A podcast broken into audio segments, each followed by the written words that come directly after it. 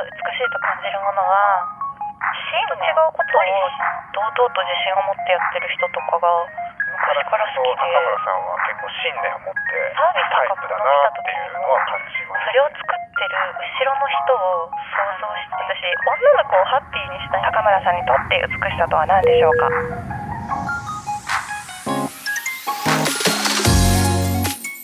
こんにちは。エスパークビューティーバーの東です。この番組は美のひらめきと出会う場所をコンセプトとした研究所、資生堂エスパークで働く社員たちが楽しくおしゃべりをしていくポッドキャスト番組です。本日のパーソナリティは私東と坂口が務めさせていただきます普段は皮膚感覚の研究をしています本日は社員ゲスト回です。資生堂エスパークで働く社員をゲストにお迎えし、ゲストが感じる美しさについて話を伺いながら、美しさとは何かについて迫っていきたいと思います。本日のゲストは高村愛さんですよろしくお願いしますよろしくお願いします。お願いします。それでは高村さん簡単に自己紹介をお願いしますはい、高村愛です。と2018年入社そうでです坂口くんと同期です同期です。あ、そうなんですね。はいそうなんですなので多分喋ってるうちにあのタメ口になったりとかするかもしれないですが、あの同期なのでご容赦ください。で入社した後すぐはえっ、とベースメイクの開発をしていました。ファンデーションとかおしろいとかを作ってました。でその後ちょっとあの DX デジタルトランスフォーメーションのお仕事を経験しながら今は研究戦略を作るために、えっと未来を予想したりだとか、なんか将来こういう研究しなきゃいけないよねみたいなことを考えるお仕事をしています。よろしくお願いします。はい。それでは、えー今日はそんな未来を見据えている高村さんに、高村さんの考える美しさとは何か語っていただきたいと思います。この通常編では最初にゲストの方が美しいと感じるものを紹介していただいて、そこから話を広げていきます。高村さんが美しいと感じるものを教えていただけますか？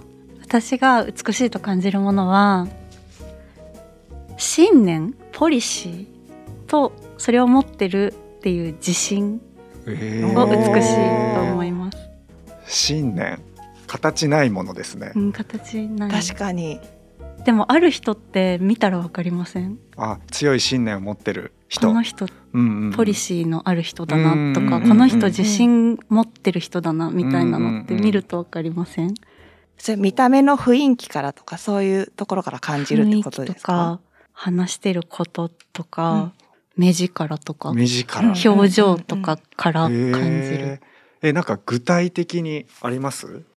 感じる場面とかあり感ますか？じる場面とかなんか例えば入社したばっかりの頃とか、はいはい。就職活動してた頃とかっうんて、なんかその会社の説明をしてくれる人がいろいろ喋ってくれたりとか、入社した後にいろんな部署の人とかがこの部署はこういう仕事をしてるんだっていうのを説明してくれると思うんですけど、うんその時にその人の表情とか目とかうん話しぶりとかで、あこの人ポリシー持ってやってるんだとか自信持ってやってるんだみたいなのってはいはいはいはい。伝わるじゃないですか。そういうのを見るとあめっちゃこの人美しいなって私は思います。おーすごい、わかりやすい例えだとそんな感じかな。えー。でも結構僕からすると高村さんは結構信念を持ってるタイプだなっていうのは感じますね、そう見えてるといいなとは思います。結構強いポリシー持ってる感じが。そういう人を多分美しいなと思うから自分もそうなりたいなっていうふうに思ってるので、それが人にも伝わってるならまあ嬉しいかな。ちなみにこれだけは曲げないできたみたいなことってありますか？考え方とか。これまで？結局ここに戻るなみたいうな、ん自分がここに戻るなっていうのは2個あってうん。1個は何を誰に言われても絶対に自分のやりたいことを貫くこと。うん。うんうんうん。あの大学時代の話とかうんうん。ちょっとすると、私あの博士号を持っているんですけど、文系なんですね。文系で大学院に進むとか博士を取るって結構世の中の人確からすると、え珍しいですよそうなんかね。そんな人いるの？とかうん就職できなくなったりしないとか、あのいろいろ聞かれたりとかするんですけどやりたいからを貫くみたいなああ確かに信念持ってないとやりきれないですよね博士よね。みたいなところが一番わかりやすいエピソードかな。はあはあはあはあまあこう聞いてパッと出てくるところがもう常に信念を持って動いてたんだなっていうのがなんかわかる感じが。そうですね。とねもう一個はあの私女の子をハッピーにしたいんですよ。女の子ハッピーにしたい。うん、はいはいはい。昔から今文系だっていう話したんですけどあの大学でやってた研究はあの女の子ってなんか痩せたいと思って苦しむ子多いじゃないですか。なんかみんなダイエットとかしたりとかねしてるんですけどあのなんで痩せたいと思うのかなその苦しみってどこから来るのかなみたいな研究を心理学の研究をしてました。結構しんどい思いしてダイエットしてる人とかもいっぱいいて、うん。じゃあそれってなんなんでそこまでして痩せようとするんだろう？どうしてそうなっちゃうんだろう、うんみたいなのをうん。大学では研究してました。それがつながって資生堂もビューティーの会社なので、うんビューティーにまつわる女の人のコンプレックスとか。苦しいこととかを解決してあげたいなっていう風な理由でうん今も仕事をしています。信念を持つ人が美しいっうん、ていうふうに思うきっかけとか。えきっかけなんだろうそれっていつからそう思い始めてたんですか？なんか幼少期からなんですか？多分小さい頃からだとへ思いーます。なんか人と違うことを堂々と自信を持ってやってる人とかがうんうん昔から好きでああ。自分もそうなりたいって思ってました。自分に自信持って何かやってる人。なんか人と違っても、はい自分の信じることに自信を持って何かをやっていはいはいはいはいる人。それってなんかこうある例えば特定の人に出会ってそういうふうに思い始めたとかではないではないいです。なんかすごい漠然とそういう人がたまにテレビで出たりとか、なんか地域にいたりとかするじゃないですか。でそういう人と直接自分が関わりがあるわけじゃないけどあ私もこれになりたいって思ってた って感じです。すごいクリアなきっかけとかがあるわけではない。なんか私のパターンだと結構自分にコンプレックスとかがあって例えばなんか私も結構そういう芯のある人とか一本筋の通った考えのある人ってすごく魅力的だなって思うんですけど結構自分が優柔不断だったりとか、うんうんなんかここぞという時にすごい迷いが生じて決めきらなかったりする、うん。なんかそういうこう自分の弱点っていうんですかね、コンプレックスとかがあってなんかそういう人にこう憧れが強かったりはするんですけど高村さん自身が過去にそういう経験があるとかっていうわけではなくてこう漠然とそういう人を見てきたっていうところ。そういう個人の経験の話でいくとどっちかっていうと私は割と昔から人とちょっと違う変な人だったんですよ。変な子だ変な子供個性的だった？な子供だったと思うんですよ。あそうですか。なんか人と違うものが好きなこととかがあってでもそれってなんか変なことなのかなって思ったりとか、変だよね変わってるよねって言われることがすごく多くてあそうなのかと思ってちょっと自信が持てないこととかがあったりもしたんですよ昔。うんうんうんでそういう中でそれに自信を持って信念を貫いてる、うん。そういう人たちを、まあ、テレビなりちょっと遠いけど近くの地域なりにいるみたいなのを見ると、あ私もこんな感じのポリシーを持って自信を持った人になりたいって思うようになったのかもしれないと今喋っていて思いました。ああはいはいはいはい、うんうんちょっとダイバーシティみたいなのに近いんですか？あ近いかもしれないですね。なんかもう今だと割とダイバーシティみたいなことって普通になってきたと思うんですけど、うんまだまだまだ私が小さかった時はそんなになかったと思います。ん。美しいって思うのはその人？それともなんか物とかサービスとかでこう一貫して信念持ってやってる個性的な何かあったりしますけど美しいと思うのは人なんですか？人だと思います。なんかそのサービスとか物見た時にもそれを作ってる後ろの人を想像しているかもしれない。おーあーなるほどね。ちょっとすごい尖って製品作って社内でも反対されたんだろうな。でもこの人が頑張ったんだろうなみたいな。この人はきっとこういうポリシーがあって作ったんだろうなっていうのを想像してあなんかその生き様が美しいなっていうふうに。なるほどね。周囲のいろんな考え方がある中で自分の考えを持っている。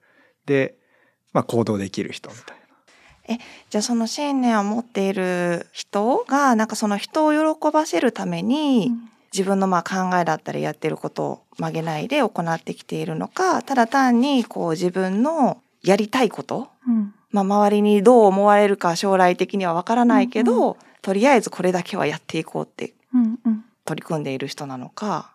私が思うのは後者誰かのためにとか世の中のためにっていうよりはもう私はこれが美しいと思うとかこれが正しいと思うとかこれを好きだからとかな。うんこれにこだわっているっていうそのこだわる姿勢かなって思ってます。でなんかそのさこだわった先に多分結果として世の中のためになったりとか、うん結果として誰かの役に立つとかはあるかもしれないですけどこだわりそのものに美しさを感じます。うんうんうんうんあなんかすごいわかります。ちょっと職人っぽい感じ？うん、本当に自分の好奇心とか好きなことを突き詰めると最終的にまあ社会の役に立ったりとかっていうのはまあ多分研究の面でも基礎研究の面でもあると思うし、まあ、すごい今わかります言ってること。まあでもそれがなんかこう自分の好きを貫いて大勢の人に好まれるか一部のごく少ない人に好まれるかっていうのは多分違ってくると思うんですけど、うんうん数が少なくってもきっとそれをね好んで好きでいてくれる人がいるっていうのを想像するとまあ頑張れたりもしますもんね。うんうんうんそう思います。まあ、高村さんもそうだと思いますけどちょっともともと持ってた自分のその信念っていうのが、うまくこう仕事に生かされてるような感じを受けるんですけどどうですか、なんかあの私の場合は仕事に生かされてるというよりは自分のポリシーと一致する会社に入って仕事をしたいと思ってるので。あっていうポリシー？そう。そうそう思ってるのであのそうですね。生かせるというよりはそうそうあそれに従って仕事をしているって感じかな。じゃあ美にもう溢れてると。あそうなりたいと思ってやってるからであって、うまくいかない時もある。なんかあもうちょっとあそこは自分の芯を譲ってはいけなかったって思う時も生活してて仕事してても生活しててもあるのでもっと貫けるようになりたいなと思います。あもちろんあのそんな人と喧嘩してまでとは思ってないですけど、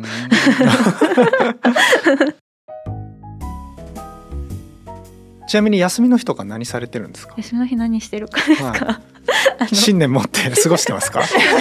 あの信念持ってる人が好きなので、はいはい。あの私割とあのオタクで推し活みたいなことをしていて一番好きなのは羽生結弦さんなんですね。へえ。信念を持って。あのプーさん投げて？プーさんを投げたことはないんですけど、はいは あのそのプーさん投げてる人たちに混ざって一緒に見てますね、そうなんだ。はいすごいすごい。あの信念を持って自分のこうあるべきというスケートを体現している人なああーのでそうね。きです。確かに。そうですよね。羽生さんの他だとちょっとあの前になっちゃいますけど、元モーニング娘。の道重さゆみちゃん。あうんあーのあの子私自分可愛いっていうのを貫いてるんですよ、うんそれが確かに。美しいしかっこいいんですよ。そういうポリシーのある人を美しいと思って応援しがちですね。へえ。他に例えば食とかなんかメイクとか、うん。高村さんがこう信念を持ってるものとかあります？食ではいはい。言うと、うん。昨今今環境問題とか大きくなってますよね、でそれを理由に今ビーガンになる人って増えてるとうん思うんですけど、あの私自身はビーガンというわけではないんですが、あのお肉を食べる頻度を減らすことで環境への負荷を減らそうかなっていうふうに今思っているので、うん食に関する信念で言うと別にビーガンではないのですがお肉を食べる頻度を減らしています。うーんすごく社会的な背景がありますね。そうですね大きな私のうん、食に関してはそんな感じ。うーん。えー、焼肉とか？焼肉は頻繁には行かないです。う。う。んん誘われて誰かとのご飯とかの時には気にせず食べますし、うんうん焼肉に行くって毎日行くものじゃないじゃないですか。そうですね。なんかスペシャルな感じがするじゃないですか。なんかそういうスペシャルな時、お祝いご、お祝いまで行かないか、な。んかちょっと誰かと行くぐらいの時には気にしてないんですけど、うん。あの、日々毎日お家で毎日3食お肉を食べる必要はないと思ってうんうん。いるので、ちょっと量を減らして、代わりに植物性のタンパク質をうん取るとかをしています。私高村さん以前から髪の毛めっちゃ綺麗だなってずっと思ってたんですけど、はいはい。ヘアケアとか何かこう これだけはやってるみたいなとかないんですか？これがね、あればよかったんですけど、うん。残念ながら何もしてないんです。あの、本当にこれはあの遺伝であの親もこういう髪質なんですね。だから本当に特にスペシャルなヘアケアアイテムを使ってるとかあの美容院で何かやってるとかは全くなくてあの本当にただ普通のシャンプーとコンディショナーを使っているだけです。え寝る時とかもあそのまま寝てますよ。普通に乾かして。か普通に乾かしてそのまま寝てます。あそう全然あのなんでそんな綺麗なん期だろう。待されているようなシルクのヘアキャップをかぶってとかは 何もないです。今ね。そっか そうそう残念な羨ましいでも。すいません。ありがとうございます。ネイルがねいつもすごく綺麗なあ印象がありますねにそうですねネイルは、あのこれ結構ネイルしてる人共感してくれると思うあるあるなんですけどこれなんか別にポリシーがあるとかじゃなくて手って目に入るじゃないですか自分の、うん入る入る。だからテンションが上がるっていううん。ただそれだけです、なんか仕事とかしててもうキーボード打ってる手が目に入るとテンション上がってちょっと仕事頑張れるなとかっていう感じですかね、なんか私結構メイクとかも派手なメイクするのでポリシーあるんですかとか聞かれますけどなんかうん。顔のメイクよりも爪とかの方がずっとしてたいかも。へえなんでなんで？自分が見える自分からあ見見えるから。えるか。らへまあでもネイルサロンとか行ってやっぱりこう整えてもらったりあそう、ね人にやってもらうの気持ちいいですよね。ねでやっぱりこう見た目もプロにしてもらうからすごく綺麗になるじゃないですか。それだけでもなんかこうテンション上がりますよね。ねえーそれでは高村さんの感じる美しさにとことん迫ってきましたが、高村さんにとって美しさとは何でしょうか？信念ポリシーとそれに対する自信ーです。一貫してましたね。はい。信念を持って。はい貫きましたね。はい。なるほど。かっこいいです。かっこよくなれてたらいいな。高村さん自身がかっこよくやっぱ見えますようん、やっぱね。りねすごく生き方にも美しさっていうのが直結してるうん人だなっていうふうに思いました、うんうん。まあ、自分を考えてみると私はあんまり美しさっていうのを考えたりそれと紐づいた行動なんかあんまりしてなかったんでなんか高村さん見るとすごく美と寄り添って歩いてる感じがして自分なりの美とそれがかっこいいなと思いましたね。これから大事にしていきたい信念とかっていうのはありますか？やっぱりこれからも継続して自分のやりたいことはやるし、うんもっと女性がハッピーに生きられる世の中にしていきたいなっていうのは変えないと思います。継続すると思います。えーそれでは本日はここまでということでエンディングとさせていただきたいと思います。本日も最後までお聞きいただきありがとうございました。番組ではお便りを募集しています。番組概要欄にあるお便りフォームからお寄せください。ツイートはハッシュタグ美のひらめきでお願いします。気に入っていただけましたら番組フォローをよろしくお願いします。Apple Podcast や Spotify でお聞きの方は星評価やレビューをスタンド FM ではいいねやコメントをお待ちしております。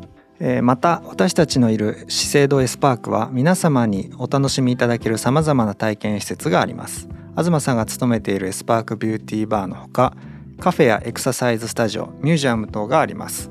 どなたでも自由に入ることができますので横浜にお越しの際はぜひお立ち寄りください。詳しくは概要欄に記載させていただいているホームページからご確認ください。それでは高村さん、本日いかがでしたか？思ったより難しい話をしてしまって反省していやいやいややいや面白い。面白かったですよ。もっとキャピキャピキャピした話すればよかったかなとか思ったりしてたんですけどそうですね。なんか信念とかポリシーとかちょっと難しそうに聞こえるかもしれないんですけどあれですよね。みんな自分のことをもっと好きになれたらいいですよね、詰まるところそういうことですよね。そういうことですね。本当ですとね思います。ありがとうございはい、ます、ありがとうございます。それではまた次回もお待ちしております。ありがとうございました。ありがとうございましたありがとうございました